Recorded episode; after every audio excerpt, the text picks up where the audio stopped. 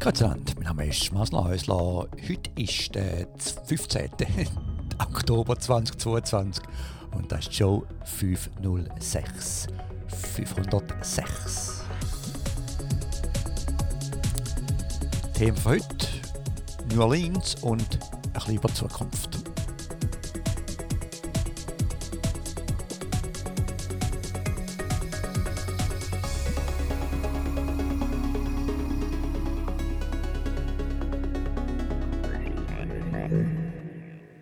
Ja, Dank. Ich war ein bisschen verwirrt bei der, bei der Ansprache.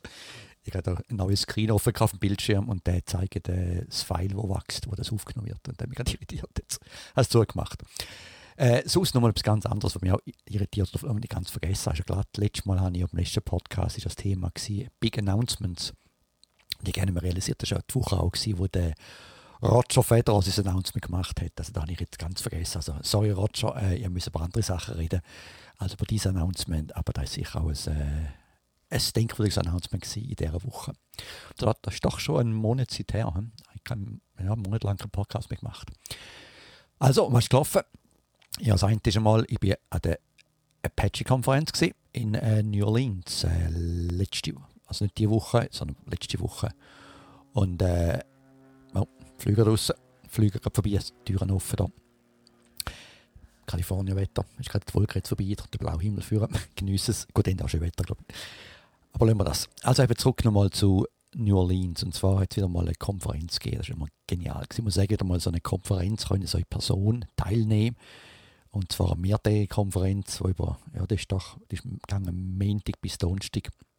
Ist halt schon wieder cool gewesen. Einfach so gezwungen sein, in einem Vortrag zu sitzen und zuzulassen. Und nicht noch rasch weglaufen, noch rasch Kaffee holen oder noch rasch da und da, wo man sich daran gewöhnt hat. Weil ich hätte jetzt auch Konferenzen über Zoom, aber die sind nie so, ja, man kann weglaufen, man kann etwas anderes machen, weil meistens hat man ihn vergessen und ist nachher eine ganz andere Welt gewesen.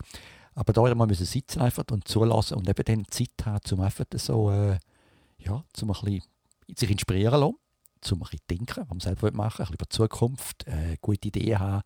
Das war richtig, richtig, richtig, richtig schön gewesen.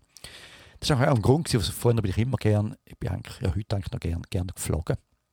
Im Flüger, weil im Flüger kannst du nicht viel machen. Gut, es gibt schon Leute, die im Flüger auch mit dem Laptop führen nehmen, aber das ist mir immer ein bisschen komisch. Vom Platz, aber auch von der Privacy her und so und auch von dem her.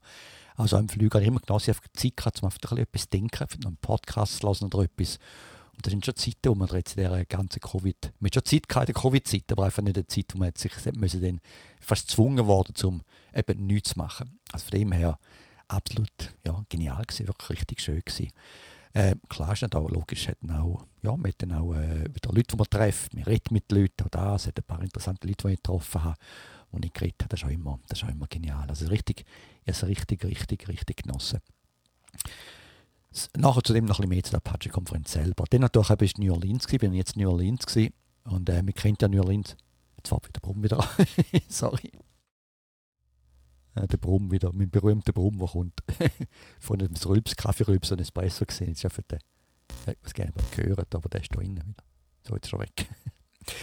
äh, eben, zu New, bin jetzt in New Orleans gewesen, man kennt also die eine Straße dort, so kennt man so von der Aufnahme her, von gewissen Filmen her, wo es der Fastnacht am Mardi Gras wild zu und her geht. Aber klar, man sagt mal, dort geht es wieder ganz anders aus normalerweise, äh, ich kann mich erinnern, mit Australien oder anderen Sachen, immer so mal dort ist im Opernhaus, geht alles viel kleiner aus, alles viel näher zusammen. Und da bei der Bourbon Street bin ich eigentlich erstaunt wie groß, wie lang die Straße ist. Und äh, ja, ich habe erst so richtig am letzten Abend gemerkt, weil es ist ja das French Quarter, also wenn du plötzlich das ganze Quartier mit so Häusern, wo schöne Architektur natürlich. Und äh, eben, es ist einfach ein schönes Quartier, man läuft umeinander und hat viele Straßen dort, Läden, Kleidergeschäfte, Möbelgeschäfte, Antiquitätengeschäfte, Kunstläden, viel, viel gute Restaurants natürlich auch rundherum. Und dann hat es aber die eine Straße, die Bourbon Street. Und ich bin eigentlich der ersten so richtige, ich bin erst am Donnerstagabend gegangen, dort haben wir einfach so reintrampelt, weil das Quartier ist relativ groß. Ich bin nicht so weit runtergegangen bis dieser Straße. Und äh, ja, es ist schon äh, wir würden sagen Sodom und Gomorra. Es ist schon, es ist schon äh, weiß auch nicht. Vorhin sind wir in St. Gallen, immer Stunde wäre alles in Olma Halle 7 gegangen ist. Vorhin ist ja jetzt Olma, wir sind immer in Olma Halle 7 und da ist auch jeder dort gewesen, jeder. Und es war eng, stinkig, grusig gewesen und irgendwie einfach Platzangst, aber alle sind dort gewesen. Und äh, ja, und eben, hat ja viele Stories gegeben mit was auch immer. Und äh, ich glaube, Entscheidungen oder so, glaube ich, nicht. Aber es ist sicher auch so ein bisschen, nicht gerade so dumm Gomorra, aber da ist viel extrem, das war erstaunt. Also es ist wirklich, ist immer so ein bisschen der, ist ein religiöser Süden, der so sehr religiös ist. Also ihr wisst ja all die Sachen, man ist aus die bestimmten die Staaten und so. Und dann ist man dort und dann, äh, ja, sieht man, ja, einfach viele, viele Leute halbnackt rumlaufen, äh, viele junge Leute halbnackt rumlaufen, einfach alle besoffen, Riesenfest. Und äh, ja, ist ja, ist ja nicht mal Fastnacht jetzt, ist ja einfach, äh, gut, ich kann nicht sagen, ist Olma, ist, Olma New Orleans ist, aber einfach, äh, es ist schon noch extrem gewesen, also es ist schon, und dann doch jetzt ganz klar, äh, nicht ganz klar jetzt Namen doch dort, äh, äh, von dem, vom Hustler, von diesen Penthouse-Magazinen, jetzt doch auch äh, Lokalitäten und anderes Zeug. Und äh, ja, also ja, also scheinbar, wenn man im religiösen Süden wohnt, dann muss man mal zu Hause lohnt. Für das darf man das wahrscheinlich dann eben in äh, der New Orleans Bourbon Street. Also da ist ein bisschen, sagen wir so, interessant gewesen. Was cool war, muss ich sagen, was ganz cool war, ist doch, und da kennt man ja aus, äh, ja, Musik. Hat doch jedem, also ein Bar zur anderen hat immer eine andere Liveband gespielt. Und doch, klar, es ist New Orleans, sind alles Band, wo, wo schon sehr, sehr gut sind. Wir können von Jazz bis zu Hardrock und alles hat man können hören. Und äh, ich muss sagen, es ist, also musikmäßig, ich wüsste ja, ich bin auch ein bisschen Fan von Musik und Sachen, also musikmäßig absolut genial. Also ich muss wieder mal gehen, dann, ich habe meiner Frau schon gesagt, ich will mal Musik hören, weil sie ist auch ein extremer Musikfan. Habe ich gesagt, das lohnt sich wirklich mal äh, ich kann überlegen, es gibt so einen Film, Schmidt Got the Blues oder so. Es gibt ja so einen Film, wo irgendein so ein deutscher alter Mann mit der Handorgel auswandert oder auf New Orleans geht und dort eben den Blues fängt oder so. Äh, der kennt sicher ein paar von euch. Aber eben so, also das hat schon einen Grund, dass man dann geht, die Musik hört und das sieht. Das ist schon noch, schon extrem. Eben sonst, ja, eben so, es ist gut, es ist lokalisiert, es ist Bourbon Street, rundum gibt es noch ein ganz anderes Haus, ein bisschen, eben, sehr schöne Architektur, hat auch viel Kaffee, kann man draußen hocken und so, es ist richtig, das Haus hat richtig genossen. Aber zurück mal zu der Apache-Konferenz. Die Konferenz selber ist, ja, äh, ist doch immer eine interessante Sache. Eines interessant war, dass äh, Apple hat geredet, Apple ist dort gewesen, und haben wir relativ viel geredet, ich war eine Stunde gewesen, darf ich auch nicht viel sagen, im normalen Fall. Vielleicht gar nicht, der Brumm ist schon zurück im Mikrofon. Ich muss das mal, ich das mal fixen. Ja, einmal.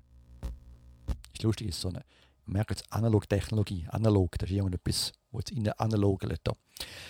Aber eben, zurück nochmal zu, äh, äh, zur Apache-Konferenz, eben Apple. Apple ist dort gewesen.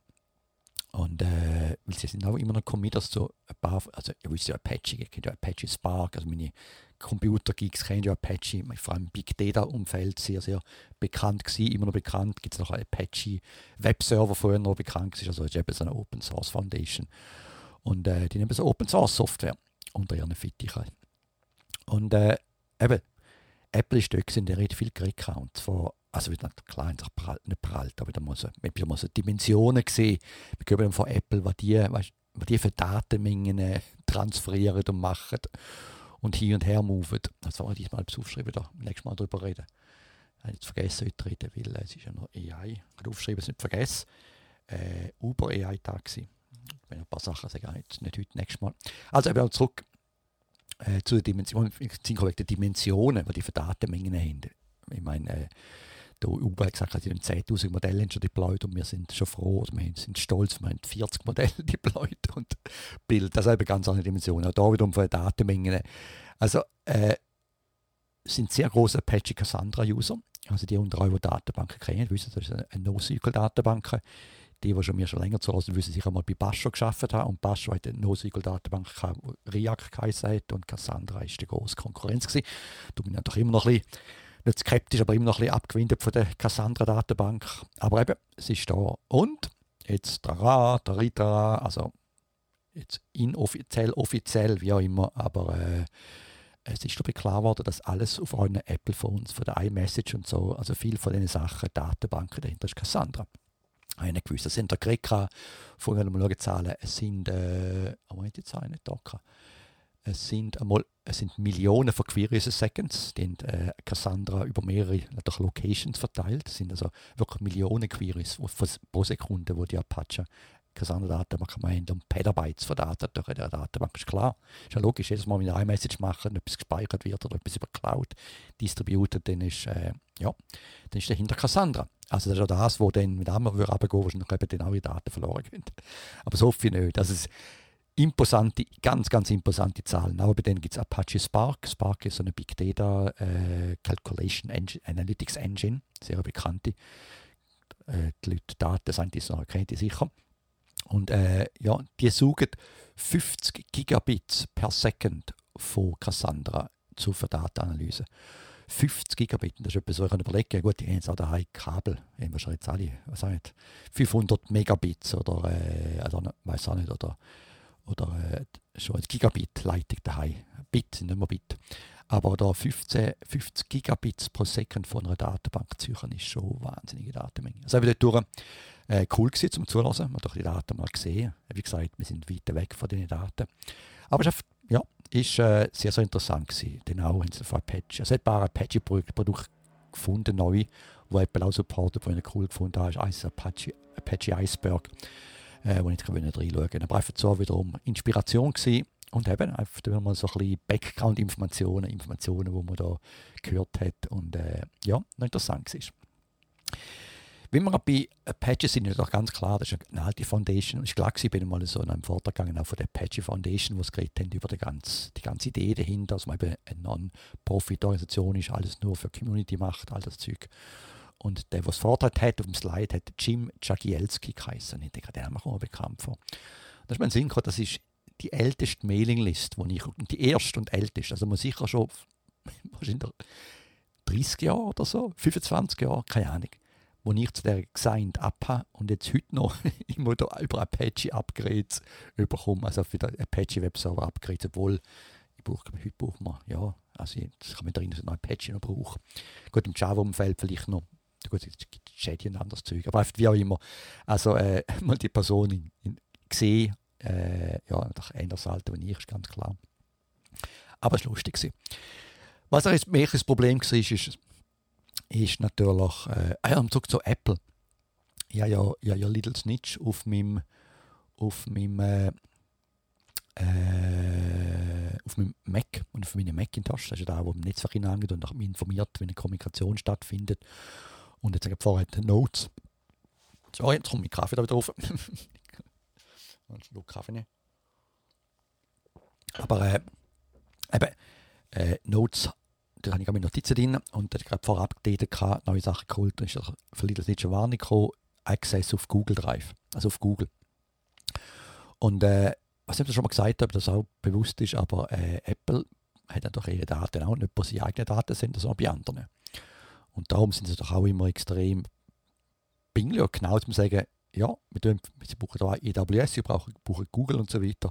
Aber eben, wie gesagt, es ist ja end-to-end encrypted, das ist ja verschlüsselte Daten, sind ja vor eurem Handy wieder zu den anderen Devices. Also drin ist die verschlüsselte Information. Ich weiß nicht, ob es immer noch so ist, aber eine Zeit lang ist sogar Kommunikation mit denen über HTTP gegangen, nicht einmal HTTPS, weil gesagt haben, hey, wir wollen diese eigene Encryption haben, die eigene Flüsse von den Daten, darüber gehen sie ja nur einen Datenspeicher. Und die ganze iCloud ist ja nicht mehr als ein Datenspeicher, es ist kein Sparma gesagt, hat kein äh, Compute-Ding drin, das ist nur ein Storage.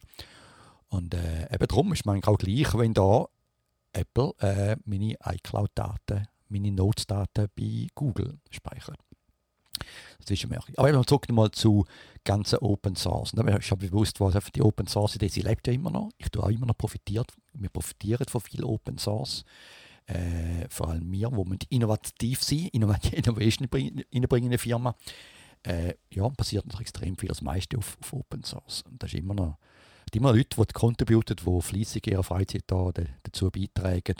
Und das lebt immer noch. Aber einfach irgendwann mal, wenn ein Projekt eine gewisse Größe hat, dann passiert Sachen. Als meistens gibt es eine Firma, die dahinter ist. Und das ist mehr so, die gehen alle Committers, alle Hauptentwickler gehen zu dieser Firma geschaffen. Und das ist eigentlich dann, ist das ein Open Source oder nicht? Das ist mir dann bewusst worden, weil ich habe vorher gesagt, es ein Produkt gehabt, oder Projekt, das heißt Apache Iceberg. Und äh, da ist mir ins Auge gestochen. Und da bin ich eben da in, in Birds of a Feather gegangen. Das ist also der Community Meeting. Da haben wir Abend noch getroffen. Alle die, die da ja, interessiert sind an dieser Community, an dem Projekt, haben sich getroffen. Und äh, ich, I'm kidding not, also ich mache keinen Witz, es sind ja, knapp 30 Leute drin gewesen. Und von denen sind äh, 25 sind Cloudera gewesen. Weil Cloudera ist ja, ich habe es vorher schon gesagt, sind ja, habe ich nicht gesagt, aber ist ja Apache vor allem Big Data, viel Big Data Stuff und das meiste von dem ist in der Fittich äh, von Cloudera. Und äh, Cloudera eben, wenn ein Raum ist, Birds of Feather und 25 Leute drin sind von Cloudera, sind Entwickler, die dort arbeiten, auf der anderen Cloudera-Mitarbeiter und nachher jetzt eine Person von Apple, zwei von Bloomberg, dann mich und eine von former Netflix und das war nicht mehr. Dann merkt man schon, ist das noch Open Source? Es wird immer in der Open Source gemacht, aber es ist darum gegangen, was nächstes kommt und natürlich ihre Roadmap ist natürlich ausgeleitet, dass natürlich optimal dass Apache Iceberg auch reinpasst in ihres, ihre Plattform. Sie verkaufen ja, sie verkaufen ganz klar, sie verkaufen den CDP, also den äh, Data Science, äh, Data, Big Data Plattform verkaufen sie zu ja, Kunden. Und äh, klar, das ist ein Teil von ihrem ganzen Portfolio und natürlich ist klar, wenn man erste Priorität hat, dass es reinpasst dort rein. Und das ist schon immer ein bisschen, das ist schon immer ein bisschen, äh, ein bisschen Problem. Also wir brauchen ja auch eines von diesen Produkten, Patchy NiFi bei uns.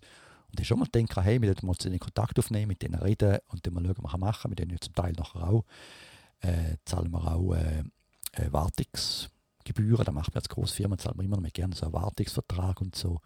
Aber dort ist ja, also da kann man fast nicht rausgreifen. Das heisst im Prinzip, entweder haben alles von uns und dann machen wir mit, oder sonst machen wir eigentlich nicht mit. Das ist immer so komisch. Also, das ist eben ein bisschen, ein bisschen ja, eben, Open Source, sehr coole Sache. Schwierig zu beschreiben und schwierig zu sagen, wieso es immer noch läuft.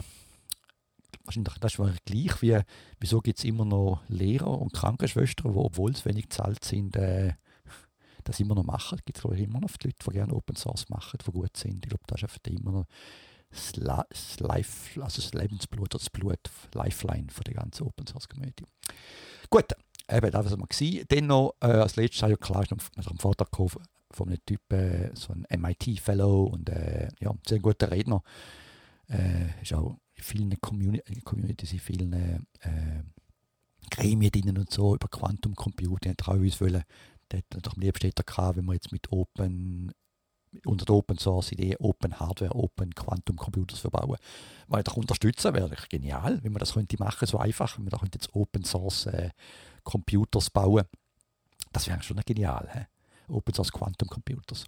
Also Open Hardware. Äh, aber das wird wahrscheinlich nicht passieren, rein vom Aufwand her. Aber äh, der war der erste, gewesen, wo wenn ich das erste Mal gehört habe, und ich eigentlich immer vermutet habe, dass meine Theorie ist, dass äh, wenn man über Artificial Intelligence redet oder Quantum, äh, über Machine Learning, wo einfach mal versuchen, das Hirn nachzubilden vom Mensch oder das Denken, das macht man heute über die, die neuronalen Netzwerke. Aber das Problem ist ja, das sind Bit-basiert, das ist ja, unser Hirn ist nicht Bit-basiert, aber unser Hirn ist schon näher an der ganzen Quantum Computing Infrastruktur. Das ist auch, es geht ja darum, die Grundlage von unserem, von unserem Darum mehrere Stocker. Ich sage immer so, es ist die Grundlage unserer Welt. Also die Atome und all die Sachen, das ist eine Grundlage für unsere Welt. Aber ich stocke immer, weil ich denke immer, das ist einfach so, wie wir die Welt verstehen, wie wir die Welt erfassen mit unseren Sensoren, ist das die bestmögliche Erklärung, wie das funktioniert. Ist es wirklich so? Keine Ahnung. Also, wir können heute nicht erklären, wie es hier nicht genau funktioniert und all die Sachen. Also ich habe das Gefühl, es ist heute noch immer ein bisschen, äh, ja, fragwürdig, ob unsere Welt da wirklich so stimmt. Aber wir können sie einigermaßen erklären. Wie auch immer. Also nicht mehr sagen, in unserem Weltbild, mit unseren, mit unseren Atommodellen und ihren äh, Entanglement zwischen Atomen und was auch immer, wenn ein AI-System auf dem aufgebaut ist, ist es sicher näher bei uns, als wenn wir das äh, über Bit machen. Weil dort wird ganz sicher Bit haben wir nicht in unserem Hirn, da so. Also das nehme ich mal an. Gut, aber auch noch. Aber wenn wir gerade schon zu der Zukunft sind, oder wie gesagt, über Zukunft, ich weiß nicht, ob das jetzt so Zukunft ist, aber kommt mir vor, wie so, ich habe vorhin immer das Hobby gelesen und das geredet worden von fliegenden Autos und von Robotern und Zeug und Sachen, Haushaltsroboter und dass man das für das Heimjahr 2000, Zukunft hat man geredet, ist noch nicht passiert. Also darum jetzt durch die Zukunft mehr definieren, als weil es im Moment ein bisschen einigermaßen rum ist, weil es relativ greifbar ist. Also Zukunft, wo möglich ist. Und das ist doch immer noch äh, auch ein Announcement diese Woche. Gut, hat gehabt. Microsoft hat gewisse Sachen announced, da schaue ich gerne mit rein. Es ist mal schon Ich bin so, äh, nicht, also können so gut, ja, lassen wir das. lassen wir sie da wieder Microsoft schimpfen. Aber es ist die schlimmste Firma. Ich finde, glaube schlimmer als Google und alle anderen. Weil sie können alles so unter dem Tisch sehen. Einfach so sind so die netten und im Hintergrund äh, wahnsinnige Datensammler und äh, ja, Weltmonopol. Also, ich kann sagen Diktatoren, man kann sagen Diktatoren in einem, im wahrscheinlich gleichen Wort. Oh, man da kann, mal da kann man das sagen. ich darf das, ist meine Meinung. Free Speech. Also, äh, dazu Microsoft ja und hat auch Google hat ihre neuen Phones angekündigt und andere Sachen. Dort bin ich auch gespannt. Ich bin jetzt gespannt, ob die Leute wieder die Watches und andere Sachen, ob die Leute langsam wieder auf Google. Könnte ja sein, dass es wieder populär wird, weil die Leute vergessen immer ein Privacy, ist immer so ein Thema. Das vergessen wir und dann kommen wir doch wieder zu Google. Äh, ich bin gespannt. Also, könnte sein. Also, wer vorhersehbar, dass man wieder mehr äh, Google Phone hat. Natürlich nicht in meinem Haushalt, aber wieder bei Leuten umeinander hat. Ja, bin auch erstaunt mit auch Besuchern von der Schweiz und wie immer wieder gesagt wird, ja weißt die Android-Phones sind schon viel billiger. dann denke ich immer, sieht man, wie, wie lange die Leute an diesen Android-Phones sind. Und man ist ja, das kann man sagen, man ist ja sagen, Stunden am Phone, hat man sich schaut man drauf, wenn das zusammen zählt. Und wenn man das nachher dann verteilt, also jedes von meinen iPhone sicher drei, vier Jahre gehabt, mindestens. Und wenn man das auch auf vier Jahre verteilt, die Kosten, und dann abrechnet, was man das pro Monat ist, dann ist es ja 30, 40 Franken pro Monat. Und dann redet man immer noch von extrem viel, von etwas, wo man wo extrem näher ist, wo extrem viel vor allem weiß. Und äh, gut, vor allem weiß ja auch, ich meine jetzt die Leute von der Schweiz, die ich kenne, die meisten nicht zu wenig Geld, also von dem her, also zu wenig, also nicht extrem reich, aber auch nicht, auch nicht arm. Also jeder, jeder von denen kann sich ein iPhone leisten, wenn man allerdings das in drei, vier Jahren braucht. Also, lassen wir es mal. Äh, aber eben, Google hat das Gefühl, dass, eben, dass die Leute anfangen wieder Google. Ich gar nicht, ich glaube, auch teuer. Ich weiß gar nicht, habe ich nicht geschaut. Dann eben, aber kommen wir noch zu anderen Sachen. Das eine war auch ein sehr äh, kritisch, jetzt auch wieder so ein Hin und Her Diskussionsthema für mich. Äh, ja, Facebook hat ihre, oder Meta hat ihre Brille, ihre VR-Brille vorgestellt, so Meta Quest Pro. Und äh, ich war ein bisschen verwirrt, gewesen, weil es immer noch VR geheißen, also Virtual Reality. Und dann habe ich mir gedacht, ja, ist jetzt das ein, und hat aber vorhin wissen, etwas hat man durchgesehen, ist das ist da HoloLens, wo ER ist, oder weißt du, also jetzt bin ich herausgefunden, es ist VR, aber sie hat eben vorne eingebaut Kameras. Also, haben, also im Prinzip ist da, man hat Kameras zum die Umwelt reinbringen und dann ist es doch einfacher zum äh, Zeug drüber blenden, weil äh, ja, ist eigentlich einfacher, weil es ist ja digital. Man muss ja nicht versuchen, ins Normale, was man sieht, digitale Information einblenden. Und äh, da habe ich einen Artikel gefunden diese Woche noch, äh, weil HoloLens ist ja immer, das ist immer so meine, meine Lieblings-VR-Brille gewesen. Ich habe letztens auf Ebay geschaut, man könnte immer noch so HoloLens 1 kann man unterdessen kaufen, noch für 500 Dollar oder so, so relativ günstig. Die Frage ist nur, ich weiß weiss eben nicht, ob das oft dann unterstützt ist von Microsoft, ob man noch Zeug abladen oder so. Oder ob das schon auch eben End of Life ist. Aber eben, äh, das Militär hat scheinbar, es gibt eine HoloLens-Version und da habe ich erstaunt, weil die HoloLens, die ich getestet habe vor zwei, drei Jahren, die neue, die HoloLens 2, die ist ja genial gewesen, mit der Erkennung von den Händen. Also, die hat super die Hände erkannt. Das ist wirklich von mir her gesehen die beste VR-Brille, die ich je gesehen habe. Und äh, auf dem Bild her. Und eben auch von der, ja, einfach, wie einfach es ist und wie gut es ist, um eben so das, das digitale Bild einzublenden in die normale Umgebung. Und eben auch, man kann interagieren, nur mit den Fingern. Das habe ich wirklich genial gefunden. Und eben jetzt, aber eben scheinbar hat es Bericht dass das Militär auch solche Brillen hat. Und äh, dort oben hat es eben, scheinbar ist dann schlecht geworden, Leute, die das testen kann, die das testen sind.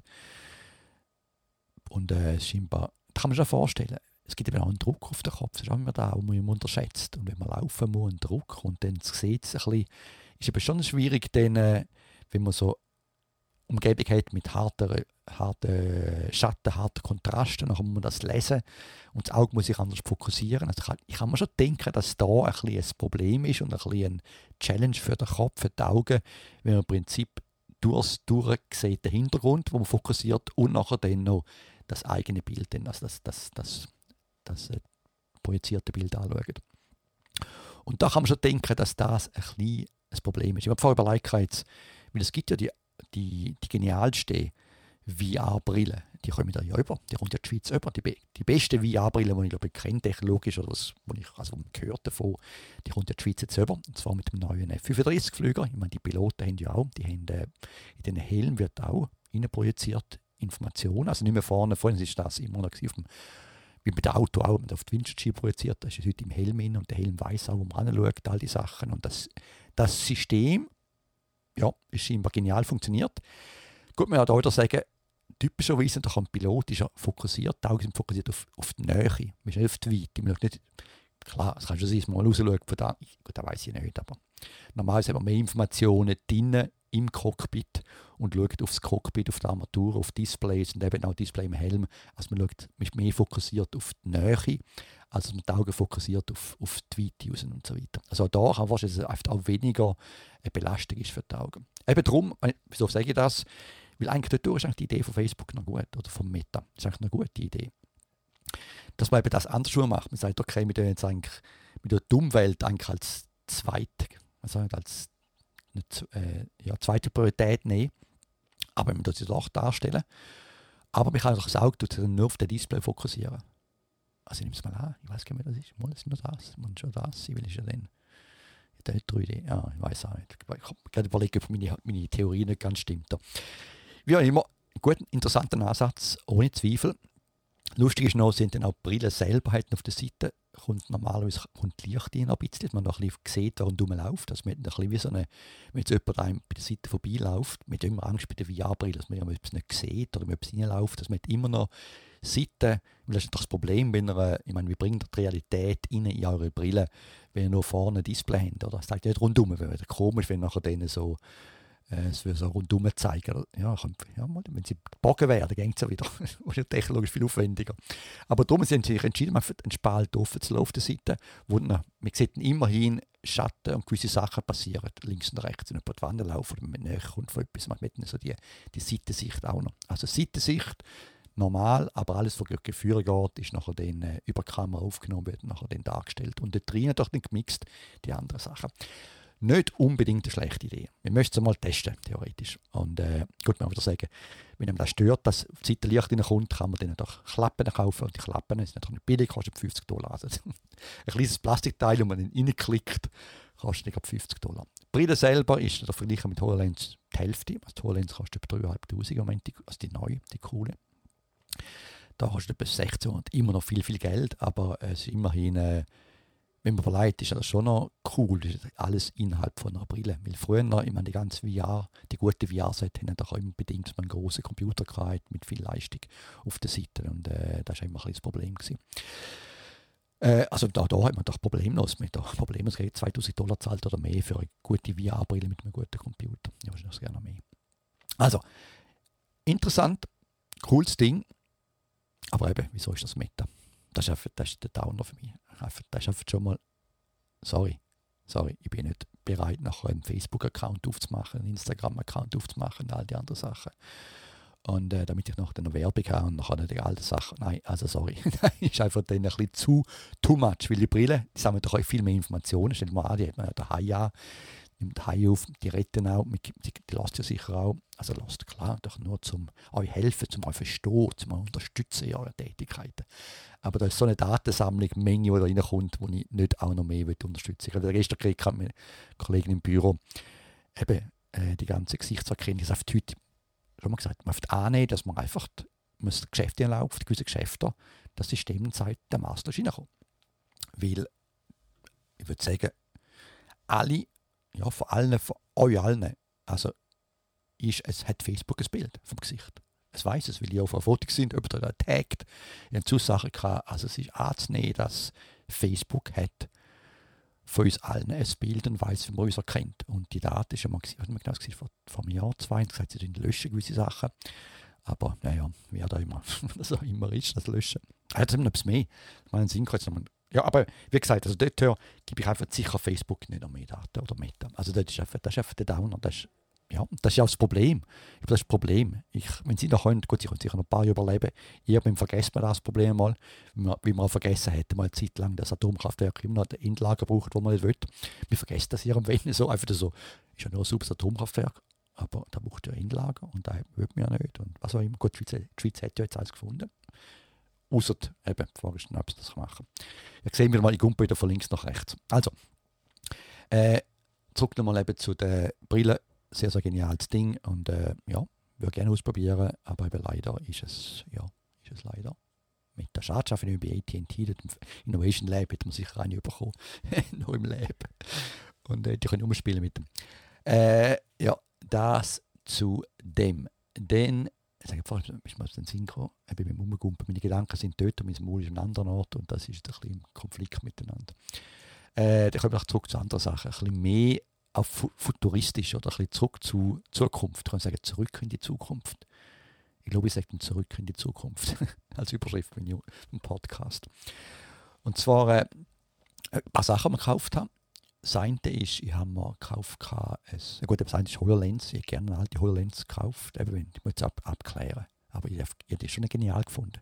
Bis eben, ich habe auf Microsoft sagen, aber das Gerät selber ist schon noch genial gewesen. Gut, man kann wieder zwiespältig, ja.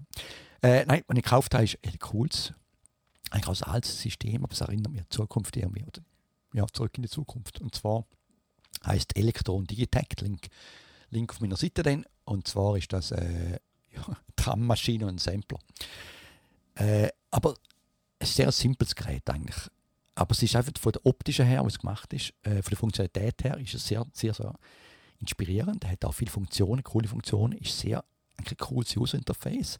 Designmäßig absolut genial. Ich liebe nur das Design, ich liebe nur das Anlangen, das Taktische vom Gerät selber anzulangen.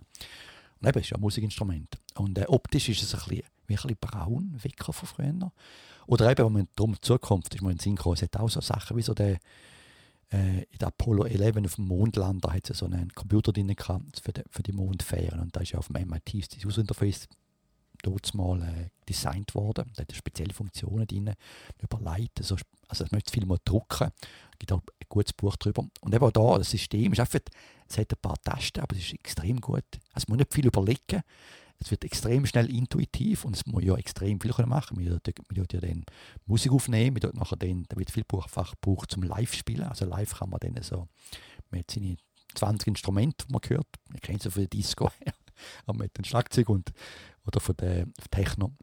Und was sie machen, sind dann im Prinzip ein Filter, gewisse Sachen, dann mal das Schlagzeug ausschalten, wieder einschalten und, und sonst noch etwas drin, aber das kann man alles auf dem Gerät machen. Und ja, ich muss sagen, sehr, sehr, sehr, sehr cooles User-Interface. Also ich bin ganz glücklich, obwohl ich lange zweifelt, ob ich es kaufen soll. Das Gerät selber ist schon fast fünf Jahre alt. Und das ist auch immer gefahren, dass jetzt ein neues rauskommt. Äh, aber hey, ich habe es gekauft und gerade eine Woche später ist eine neue Software mit neuer Funktionalität rausgekommen. Von dem her ist ja nicht ganz End of Life. Also auch da irgendetwas, wo mich ist alt, aber erinnert mich zurück an die Zukunft. Ist alt, aber erinnert mich irgendwie an die Zukunft. Und äh, finde ich, find ich genial. Eben, zurück auch wieder der HoloLens 1. Etwas anderes zurück in die Zukunft. Äh, was habe ich so gehört? Mal fühle mich, ich habe mich einfach wieder Space Station. Jetzt werde ich lachen. Ich werde wirklich lachen. Aber ich habe sicher schon mal gesagt, das war ein langer Traum von mir. Gewesen. Ich bin viel zelten, die Wüste und so. Und dann habe ich mir gedacht, ich hätte schon mal gerne so ein Zelt auf dem Dach von meinem Auto. Aber ich will auch nicht eins haben, wo dann so ein Klotz ist, da, wo ein riesiger Klotz auf dem Dach hat, der einen Winterwiderstand hat. Ich will relativ dünn, das habe ich gefunden. Link auf meiner Seite von der Firma Freedom Spirit heißt glaube ich. Und äh, von der Go FSA und heißt Aspen Rooftop Tent. Und da habe ich gekauft vor, äh, vor ein paar Wochen. Und äh, eben, jetzt kommt das Lachen. Ich konnte nicht können in die Wüste gehen, aber da schon müssen Test schlafen, oben zweimal in dem Zelt drin. Also in meinem äh, Driveway, so neben dem Haus, im Zelt oben dran. Ich habe übernachtet, da letzte Nacht übernachtet. Dort oben. Und äh, es ist Zelt, das ist das Geniale, es ist ein besser isoliert, also hat eine dicke Wände, weil ihr wisst ja, vor allem da in der Gegend, vor allem im Westen, ist ja, wenn geht man zelten, man geht um Zelte, geht man im, im Winter, weil es ist nicht so heiß dann kann man sie, auch in der Wüste ist nicht so heiß, aber dann, die Nacht werden meistens am Tag ist um 25 Grad, aber zur Nacht ist dann rasch mal um den Nullpunkt. Also darum genial, dass das Zelt eine dicke Wände hat, ein besser isolieren. Das heißt, wir können es auch ganz dunkel machen rein und kann noch ein LED-Licht rundherum geht. Und schon rein dann so das Material ist so ein gequiltetes Material, so grau, grau-brünliches Material, so Anthrazit und äh, ist so gequiltet und hat so Täschchen drin und dann hat man das LED-Light. Also mir ist vorgekommen, wenn ich in der ISS in der Raumstation sitze. ich war wirklich so vorgekommen. Ich habe gedacht, ah, so genau so würde es jetzt in einer Raumstation innen aussehen. Vom Licht und vom Material und jetzt in seinen eigenen abgeschlossenen Raum. Also ja, letzte Nacht habe ich in der Raumstation übernachtet. Ja, ich kann nicht sagen, ein bisschen kindisch oder wie auch immer, aber es hat sich wirklich so angefühlt. Das ist alles, was ich sagen kann. Also das äh, zum Rooftop-Tappen auch wieder zurück oder vorwärts in die Zukunft. Und etwas anderes am Schluss noch, das ist auch von der Schweiz. Von der Schweiz schade, da können wir da nicht kaufen. Ihr könnt es, glaube ich, jetzt kaufen.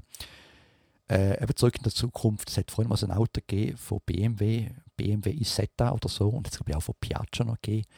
So ein kleines Auto, wo vorne eine Tür hatte. So ein eiförmiges Auto, wo man vorne einsteigen kann. Wir können vorne die Tür aufmachen. Also von der Front. Und da gibt es wieder eins auch in der Schweiz. Da wisst ihr wahrscheinlich schon alle. Jetzt gerade die Woche gefunden. Es heißt Microlino.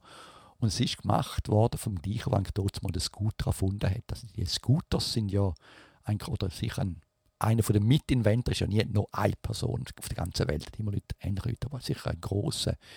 Der Mikroscooter, der Scooter ist wirklich von einem Zürcher entwickelt worden, dort mal. Ich kann mich so erinnern, die Scooters, Scooter, alle Erwachsene, alle Scooter, überall rumgescootet.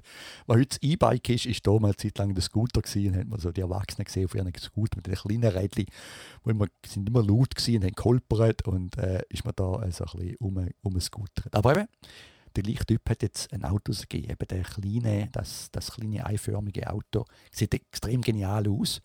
Und ich gehe ja am Sommer mit dem TÜV arbeiten und also wieso nicht so eine, ja, also wenn man so für den Nahverkehr, also hätte gerne so eins, ich würde so einen kaufen, wenn es den da gibt. Ist eigentlich so ein bisschen die, die und das ist wieder genial überlegt. Das ist genau eigentlich die Smart-Auto-Idee gewesen. Smart-Auto, by the way, ich bin immer noch erstaunt, es gibt immer da immer noch viel, oder es gibt wieder mehr Smart zum Fahren, und zwar die älteren, nicht die neuen. Ich weiß nicht, ob die jetzt einfacher sind zum Kaufen oder einfach billiger sind, aber halt wieder einfach mehr Smart. Aber dort war das Problem, im Smart-Auto das Problem, gewesen, die Schaltung und der Motor. Also die Schaltung war scheinbar immer rüppelig, die Automatik. Und äh, der Motor war ein Look und also immer. Einfach die, der Motor selber und das Ganze, das war eigentlich als Antrieb, ist das Problem gewesen, und nicht das Auto selber. Und heute, hey, heute hat man Elektromotoren. Also der beschleunigt schnell natürlich auf 50 oder so 60, 5 Sekunden. Äh, siebt dort die Stadt durch. Elektromotor ist kein Problem, die sind ja klein. Also von dem her, geniale Idee. Also wieder das Auto, die smart Idee, wo eigentlich gute Idee war, aber jetzt kombiniert mit dem Elektromotor. Und äh, ganz, ganz geniale Idee. Würde ich jetzt investieren? nicht die On, On würde ich investieren, das ist viel. aber die Schweizer Firma würde ich jetzt investieren. Also das ist schon Sport, das ist schon genug Investment. Und gut, sie müssen es dann weltweit können vertreiben. Das ist eben die Frage, können sie auch die ganzen die Auto, das Problem ist immer, sind die Autoreglemente, die, die Zertifizierungen für die einzelnen Länder. Können jetzt auch Kalifornien-Zertifizierung bekommen. Nehmen wir jetzt eigentlich auch mal schon. Wie auch immer, cooles Auto, äh, würde ich kaufen, hätte gern. Und eben zurück in die Zukunft, weil das Design, der Shape ist sehr, sehr, sehr, sehr, sehr alt. Also, das ist für heute. Ich hoffe, ihr habt alle eine schöne Woche, schöne Zeit, schönes Wochenende und äh, wir hören wieder voneinander wahrscheinlich in zwei Wochen. Also, tschüss miteinander. Tschüss.